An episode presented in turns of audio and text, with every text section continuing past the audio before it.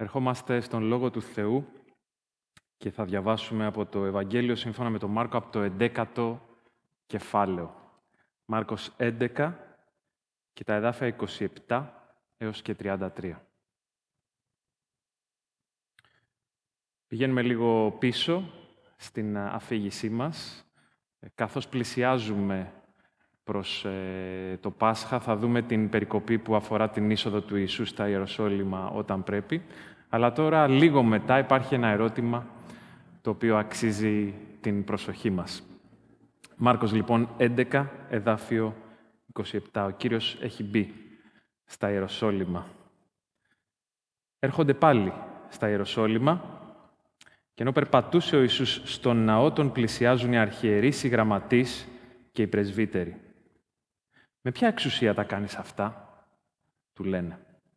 Ή ποιος σου έδωσε αυτή την εξουσία να τα κάνεις όλα αυτά; Ο Ιησούς τους αποκρίθηκε. Θα κάνω κι εγώ σε εσάς μια ερώτηση, να μου την απαντήσετε. Και τότε θα σας πω με ποια εξουσία τα κάνω αυτά. Το βάπτισμα του Ιωάννη προερχόταν από τον Θεό ή από τους ανθρώπους; Απαντήστε μου.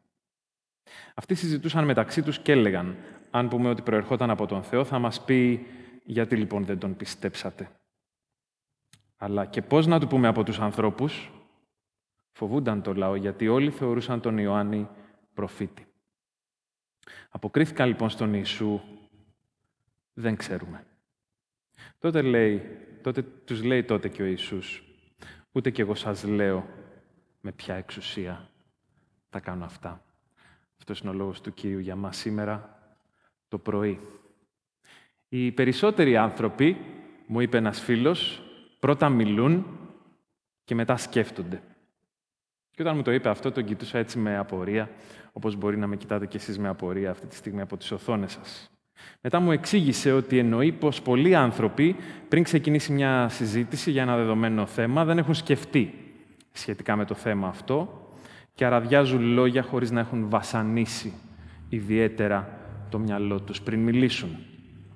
Δεν μου άρεσε και πολύ ε, αυτό και άρχισα να έχω ενστάσεις σε όσα έλεγε και όσο περισσότερο μιλούσα, τόσο περισσότερο σκεφτόμουν ότι μάλλον έχει δίκιο. Νομίζω αυτός είναι και ο λόγος που ο Ιησούς ήταν τόσο υπομονετικός με τις ερωτήσεις που του γίνονταν. Το έχουμε δει μέχρι τώρα στο Ευαγγέλιο του Μάρκου, ότι ο Ιησούς είναι τέλειος με τις ερωτήσεις. Γι' αυτό και μια προσφυλής ερώτηση όσων θέλουν, όσων από μας θέλουμε να παρουσιάσουμε τη χριστιανική πίστη είναι η εξής. Αν μπορούσες να κάνεις μια ερώτηση στον Θεό, γνωρίζοντας ότι θα απαντήσει, ποια θα ήταν αυτή; Όλοι έχουμε ερωτήσεις σχετικά με τον Θεό, έτσι δεν είναι; Ελπίζω να έχουμε. Ο Ντάγκλας Κουπλάν, το συγγραφέας που έκανε διάσημο τον όρο Generation X, αν και δεν είναι χριστιανός, φαίνεται να μην μπορεί να σταματήσει να μιλά για τον Θεό στα βιβλία του. Γι' αυτό και όταν σε κάποια συνέντευξη τον ρώτησαν σχετικά, απάντησε «Αισθάνομαι ότι οι χριστιανοί είναι άνθρωποι που έχουν σταματήσει να είναι περίεργοι για τα πράγματα ή να κάνουν ερωτήσεις». Πόσο θλιβερό. Ελπίζω οι εκκλησίες να μην είναι μέρη όπου κάποιος δεν βρίσκει απαντήσεις. Σίγουρα θέλουμε να δίνουμε απαντήσεις ως εκκλησία, αλλά θα φοβόμουν μια εκκλησία που επίσης διατείνεται εδώ δεν έχουμε ερωτήσεις, τα έχουμε όλα λύσει. Εδώ δεν ρωτά κανείς τίποτα. Ελπίζω να μην έχουμε φτάσει στο τέλος της περιέργειάς μας και της διάθεσής μας να διατυπώνουμε ερωτήματα. Και σήμερα έχουμε μπροστά μας μια εξαιρετική ερώτηση που ταιριάζει γάντι αν είσαι εδώ γιατί θέλεις να διερευνήσεις περισσότερο όλα όσα υποστηρίζει η χριστιανική πίστη; Αν όσα λέει η χριστιανική πίστη είναι αλήθεια; Είναι επίσης μια σοκαριστική ερώτηση, ειδικά για σένα, που νομίζεις ότι έχεις ξεκαθαρίσει τα πράγματα στο μυαλό σου σχετικά με τον χριστιανισμό. Και για όσους από εμάς μιλούν πριν σκεφτούν, η ερώτηση αυτή είναι αποκαλυπτική. Και έρχεται μαζί με μια άλλη ερώτηση, έρχεται μαζί με μια προειδοποίηση. Για να δούμε λοιπόν τι γίνεται εδώ. Η ερώτηση για την οποία μιλάμε βρίσκεται στο εδάφιο 28 και αν έχετε την βίβλο σας στα χέρια σας ή σε κάποιο ηλεκτρονικό μέσο, στο κινητό. Δείτε παρακαλώ μαζί μου, εδάφιο 28. Με ποια εξουσία τα κάνεις αυτά, ρωτούν τον Ιησού. Ή ποιος σου έδωσε αυτή την εξουσία να τα κάνεις όλα αυτά; Πίσω από την ερώτηση υπάρχει κάποιος τόνος απειλής. Ε, μοιάζει απειλητικός ώρες-ώρες ο Ιησούς Χριστός. Δεν χρειάζεται να γνωρίζει κανείς πολλά για αυτόν για να καταλάβει ότι όλη αυτή η υπόθεση σχετικά με τον Ιησού, αν μπλεχτώ, αν εμπλακώ, δεν με αφήνει και τελείως ανεπηρέαστο. Δεν με αφήνει ένα ελεύθερο πουλί. Γιατί νομίζει ο Ιησούς Χριστός ότι έχει τον τελικό λόγο σχετικά με τη ζωή; Θυμάμαι κάποια στιγμή όταν ζούσα στο Λονδίνο, μελετούσαμε κάθε εβδομάδα με μια ομάδα το Ευαγγέλιο του Μάρκου. Και ήταν μαζί μας μια κοπέλα που δεν είχε κανένα χριστιανικό υπόβαθρο, δεν είχε ιδέα για το τι είναι χριστιανική πίστη. Και έλεγε αυτή η κοπέλα, πιστεύω ότι υπάρχει Θεός, απλά δεν έχω ιδέα ποιο μπορεί να είναι το όνομά Του. Δεν μπορώ να ξέρω ποιος είναι. Είμαι σίγουρη ότι είναι μεγαλειώδης. Πιστεύω ακόμα ότι μπορεί να είναι γεμάτος αγάπη. Μια ερώτηση ήρθε από το τραπέζι της συζήτησης. Πιστεύεις ότι σε αγαπά, εσένα, προσωπικά; Και εκείνη απάντησε, με ξαφνιασμό, ποτέ δεν το είχα σκεφτεί αυτό, αλλά θα ήταν σίγουρα θαυμάσιο. Οι πρώτες της εντυπώσεις από το Ευαγγέλιο του Μάρκου ήταν κάπως έτσι. Ο Ιησούς έλεγε, είναι κάποιος που περπατά εδώ και εκεί, λες και του ανήκουν όλα. Λες και κάθε χωριό, κάθε πόλη είναι δικά του. Είχε δίκιο. Και ελπίζω, διαβάζοντας μαζί το Ευαγγέλιο του Μάρκου όλο αυτό το διάστημα, να έχουμε αποκομίσει την ίδια εντύπωση. Συμπεριφέρεται ο Ιησούς σαν να του ανήκουν όλα. Σαν να είναι το αφεντικό, θα λέγαμε. Λέει σε κάποιον, ακολούθησέ με, λέει στους ανθρώπους, ακολουθήστε με και περιμένει αυτοί οι άνθρωποι να εγκαταλείψουν τις καριέρες τους και να τον ακολουθήσουν, έτσι με τη μία. Και το κάνουν. Λέει μια λέξη και μια τρικυμία σταματά, αμέσως. Δίνει μια εντολή και πονηρά πνεύματα εγκαταλείπουν κάποιον, αμέσως. Πηγαίνει στην εκκλησία και αφήνει έκπληκτους τους ανθρώπους με την εξουσία, την αυθεντία της διδασκαλίας του. Ό,τι λέει, το κάνει. Και δεν στηρίζεται σε κάποιον άλλον, δεν ακολουθεί την παράδοση αυτή που λέει ότι για να στηρίξεις ένα επιχείρημα πρέπει να αναφέρεις κάποιον άλλο μεγάλο, ε, κάποια αυθεντία. Ο Ραβίνος Τάδε είπε αυτό, ο Ραβίνος Δίνα είπε το άλλο. Εγώ σας λέω, λέει ο Ιησούς. Δεν κάνεις σαν τον ε, Κύρικα που επικαλείται τον ένα και τον άλλο. Το είπε ο Αυγουστίνος, να σας πω τι είπε ο Λούθυρος, να σας πω τι είπε ο Καλβίνος. Αν θέλεις λίγο να χαϊδέψεις αυτιά, μπορεί να πεις αυτό το είπε σε ένα κήρυγμά του ο Καλοποθάκης, το είπε ο Καταρτζής. Εγώ σας λέω, λέει ο Ιησούς. Λέει ότι αυτός είναι το κλειδί για να σώσεις τη ζωή σου. Όποιος θέλει να σώσει τη ζωή του θα τη χάσει. Όποιος όμως χάσει τη ζωή του εξαιτίας μου και εξαιτίας του Ευαγγελίου, αυτός θα τη σώσει. Όταν κάποιος γυρνάει εδώ και εκεί σαν τον Ιησού Χριστό και λέει όλα αυτά τα πράγματα, αργά ή γρήγορα, θα πρέπει να του κάνεις το ερώτημα, έτσι δεν είναι; Τι σου δίνει το δικαίωμα; Να ενεργείς και να μιλάς έτσι, με ποια εξουσία θα κάνεις αυτά τα πράγματα. Αλλά ας προσέξουμε στο κείμενο, πριν ε, εμείς οι χριστιανοί ε, σηκώσουμε τους ώμους και δώσουμε ε, την τακτοποιημένη θεολογική μας απάντηση στην ερώτηση, ας δούμε ποιοι είναι αυτοί που ρωτούν. Πίσω στο εδάφιο 27, βλέπουμε ότι αυτοί που ρωτούν είναι οι αρχιερείς, οι γραμματείς. Και οι πρεσβύτεροι είναι οι θρησκευτικοί ηγέτες θρησκευόμενοι της εποχής. Και την ερώτηση την προκαλεί κάτι που έγινε πιο πίσω στο εδάφιο 15, Ας δούμε μαζί εδάφιο 15. Όταν ήρθαν πάλι στα Ιεροσόλυμα, μπήκε ο Ιησούς στο ναό και άρχισε να διώχνει αυτούς που πουλούσαν και αγόραζαν στο χώρο του ναού. Αναποδογύρισε τα τραπέζια των αργυραμιβών και τα καθίσματα αυτών που πουλούσαν περιστέρια. Επίσης, δεν επέτρεπε να μεταφέρει κανείς πράγματα διαμέσου του ναού. Τους δίδασκε και τους έλεγε «Δεν λέει η Γραφή ότι ο οίκος μου πρέπει να είναι οίκος προσευχής για όλους τους λαούς. Εσείς όμως τον κάνατε σπήλαιο ληστών. Ο Ιησούς Χριστός δεν περπατά απλά εδώ και εκεί προσπαθώντας να κάνει κουμάντο. Τι λέει ακόμα να βάλει το χέρι του και στα θρησκευτικά. στη θρησκεία.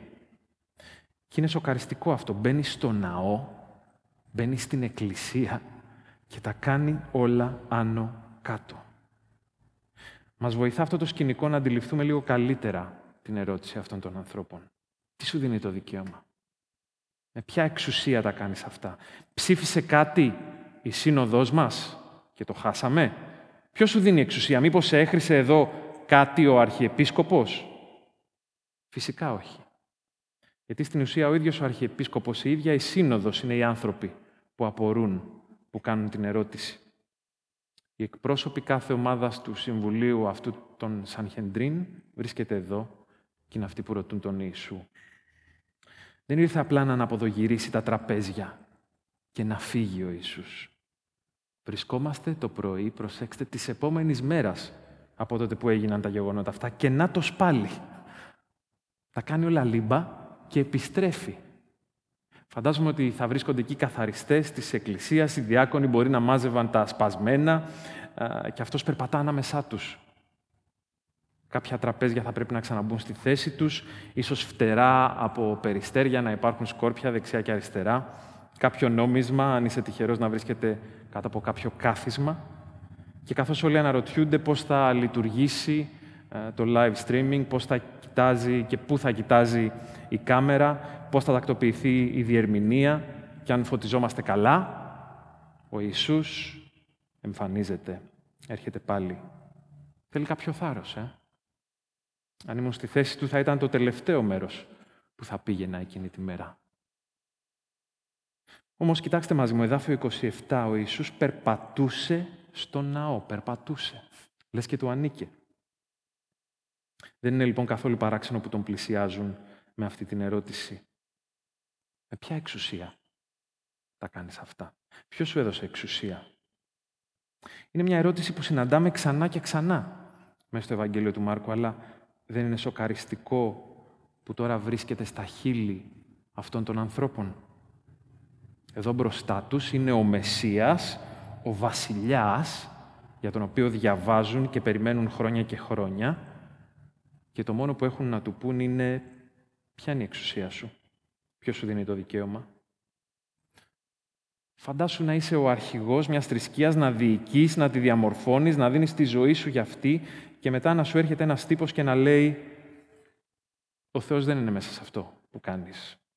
Και όχι απλά να το λέει αυτό, αλλά να συμπεριφέρεται με έναν τρόπο σαν να λέει «Ο Θεός δεν το ανέχεται αυτό». Εσύ δεν θα ρωτούσες «Καλά, εσένα ποιος σου δίνει το δικαίωμα». Είναι όμως πράγματι σοκαριστικό αν στα αλήθεια μιλάς με τον Θεό.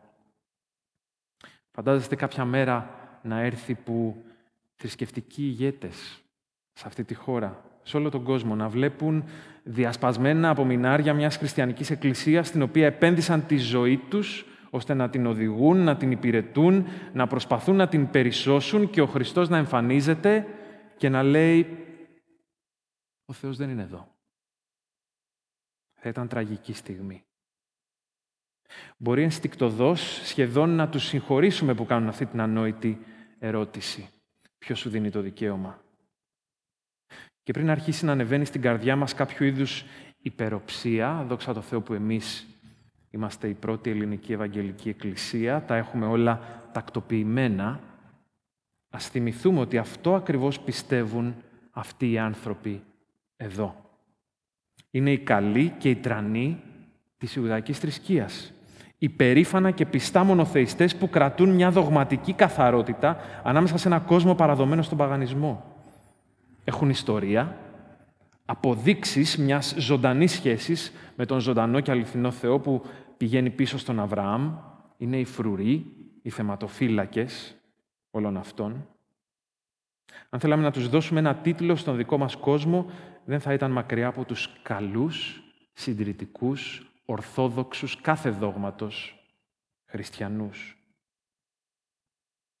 Επομένως, σκεφτόμαστε ποτέ ή ρωτάμε τον εαυτό μας τι θα έλεγε ο Ιησούς Χριστός για τη δική μου θρησκευτικότητα, η θρησκεία; Πώς θα αισθανόταν ο Ιησούς για αυτήν εδώ την Εκκλησία; Αν έβλεπε πώς ζούμε μαζί. Τι κάνουμε ακριβώς μέσα στην Εκκλησία; Θα χειροκροτούσε; Θα εξύψωνε το ίδιο τις ιερές μας αγελάδες ή θα πατούσε πάνω τους; Θα τις ανέτρεπε. Πραγματικά δεν ξέρω πώς γίνεται αυτό, αλλά γνωρίζω ότι πρέπει να συνεχίσω να ρωτώ τον εαυτό μου αυτή την ερώτηση και να βλέπω πού βρίσκομαι, γιατί θα ήταν πολύ άσχημο να ξεπέσω στην κατάσταση αυτών των ανθρώπων. Θα ήταν τραγικό να μην μπορώ ποτέ να πάω παραπέρα από την παραδοχή, μα φυσικά. Και θα έλεγε ο Ιησούς ότι είμαστε σωστοί. Αλλά φυσικά θα συμφωνούσε μαζί μας. Δεν θέλω να ξυπνήσω ένα πρωί στην πραγματικότητα που με βρίσκει να ρωτώ τον Ιησού, τι σου δίνει το δικαίωμα; Να μιλώ πρώτα και μετά να σκέφτομαι. Είναι, είπαμε, εξαιρετική ερώτηση αυτή για κάποιον που ψάχνει τον Θεό. Αλλά αν μπούμε στη θέση αυτών που τη ρωτούν εδώ, είναι μια σοκαριστική ερώτηση. Και προσέξατε τι κάνει ο Ιησούς με αυτή. Ας δούμε το εδάφιο 29. Ο Ιησούς τους αποκρίθηκε. Θα κάνω κι εγώ σε εσάς μια ερώτηση. Να μου την απαντήσετε και τότε θα σας πω με ποια εξουσία τα κάνω αυτά.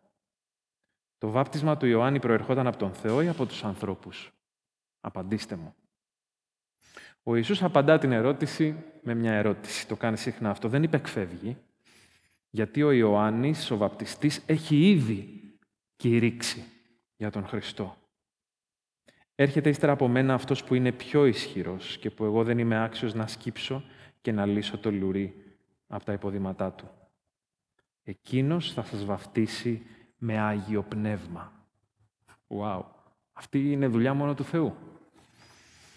Ο Μάρκος τοποθετεί τον Ιωάννη τον βαπτιστή στο ξεκίνημα της δικής του αφήγησης και γράφει μια, μια φωνή βροντοφωνάζει στην έρημο «Ετοιμάστε τον δρόμο για τον Κύριο».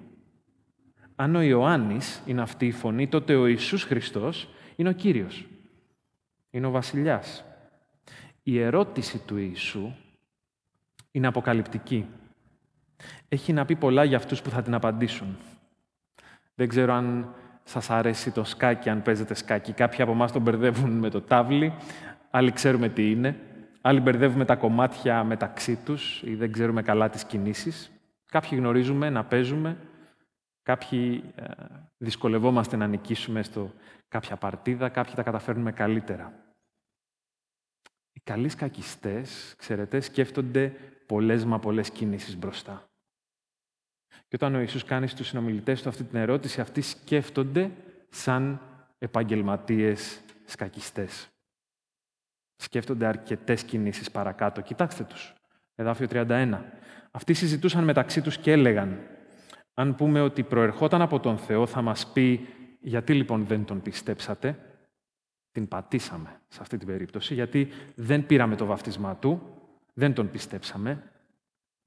Για να σκεφτούμε την άλλη επιλογή, εδάφιο 32. Και πώς να του πούμε από τους ανθρώπους; Φοβούνταν το λαό γιατί όλοι θεωρούσαν τον Ιωάννη προφήτη. Αν πούμε από τους ανθρώπους, την πατήσαμε στα social media. Θα πέσουν οι ακόλουθοι, θα ανάψουν τα αρνητικά σχόλια και αντιδράσεις, θα γίνει χαμός. Όποια απάντηση κι αν δώσουν, είναι ρουαμάτ από τον αντίπαλο. Σε κάθε περίπτωση δεν θέλουν να ζήσουν με τις συνέπειες της απάντησής τους. Βλέπουν την ερώτηση του Ιησού μόνο σαν μια παγίδα, όχι ως ευκαιρία να μετανοήσουν. Δεν πέρασε ποτέ από το μυαλό τους να πούν ε, «Προερχόταν από τον Θεό. Κάναμε λάθος». Αν φυσικά πίστευαν στον Ιωάννη, θα ήταν ευκολότερο να στραφούν στον Ιησού. Αλλά η πρώτη απόρριψη, η απόρριψη του Ιωάννη, το κάνει δυσκολότερο να πιάσουν την επόμενη ευκαιρία. Έτσι δεν είναι. Κάποιοι άνθρωποι είναι πολύ λίγοι. Αυτοί οι άνθρωποι στους οποίους πρέπει να εξηγήσω τι κάνω επαγγελματικά και ξαναλέω, δυστυχώς είναι πολύ λίγοι, λίγοι αυτοί, μου λένε θα ήθελα να μιλήσω μαζί σου κάποια στιγμή για τη χριστιανική πίστη θα ήθελα να μου πεις για τον Χριστό. Ε, πριν πολλά χρόνια, ε, κάποιος που έμαθε ότι είμαι Ευαγγελικός, μου είπε. Κάποια στιγμή σχεδόν έγινα κι εγώ χριστιανός. Αλλά πάνε δέκα χρόνια από τότε. Πάνε δέκα χρόνια από τότε. Δέκα χρόνια που κινείσαι προς μια άλλη κατεύθυνση. Η ιδέα, ξέρετε, ότι μπορώ να κάνω ό,τι θέλω στη ζωή μου και κάποια στιγμή να στραφώ στο Χριστό, στηρίζεται πάνω σε μια τεράστια αυταπάτη. Κάθε φορά που λέω όχι στον Θεό, βυθίζομαι βαθύτερα σε μια τρύπα από την οποία είναι δυσκολότερο να βγω. Νομίζω ότι η ευκαιρία που μου δίνεται είναι μόνο μια παγίδα. Έτσι απαντούν στον Ιησού στο εδάφιο 33. Δεν ξέρουμε. Και το πρόβλημα για αυτούς τους ανθρώπους δεν είναι η αλήθεια. Γνωρίζουν την αλήθεια. Είναι οι συνέπειες που δεν τους αρέσουν. Λένε άστο. Όχι γιατί αγνοούν ή είναι απρόσεκτοι, αλλά γιατί είναι δειλοί, δεν θέλουν. Και η ερώτηση του Ιησού αποκαλύπτει τις καρδιές τους. Θα ρωτήσω τον Ιησού εγώ διάφορα, εντάξει, μια χαρά, αλλά θα ζήσω, θα ζήσεις. Θα ζήσουμε με τις απαντήσεις που μας δίνει ο Ιησούς. Σε περίπτωση που πήρατε στα σοβαρά το σχόλιο μου πριν ότι δεν είναι σοφό να αναφερόμαστε σε ε, αυθεντίες ή σε σοφά λόγια άλλων ή στον Καλβίνο, αφήστε με να σας πω τι έχει να πει ο Καλβίνος για την περικοπή αυτή. Σοφά λόγια για αυτούς τους ανθρώπους.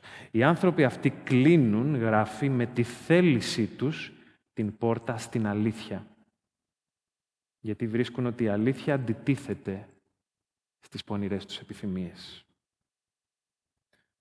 Προσεύχομαι να μην γίνω σαν αυτούς τους ανθρώπους που κλείνουν την πόρτα στην αλήθεια.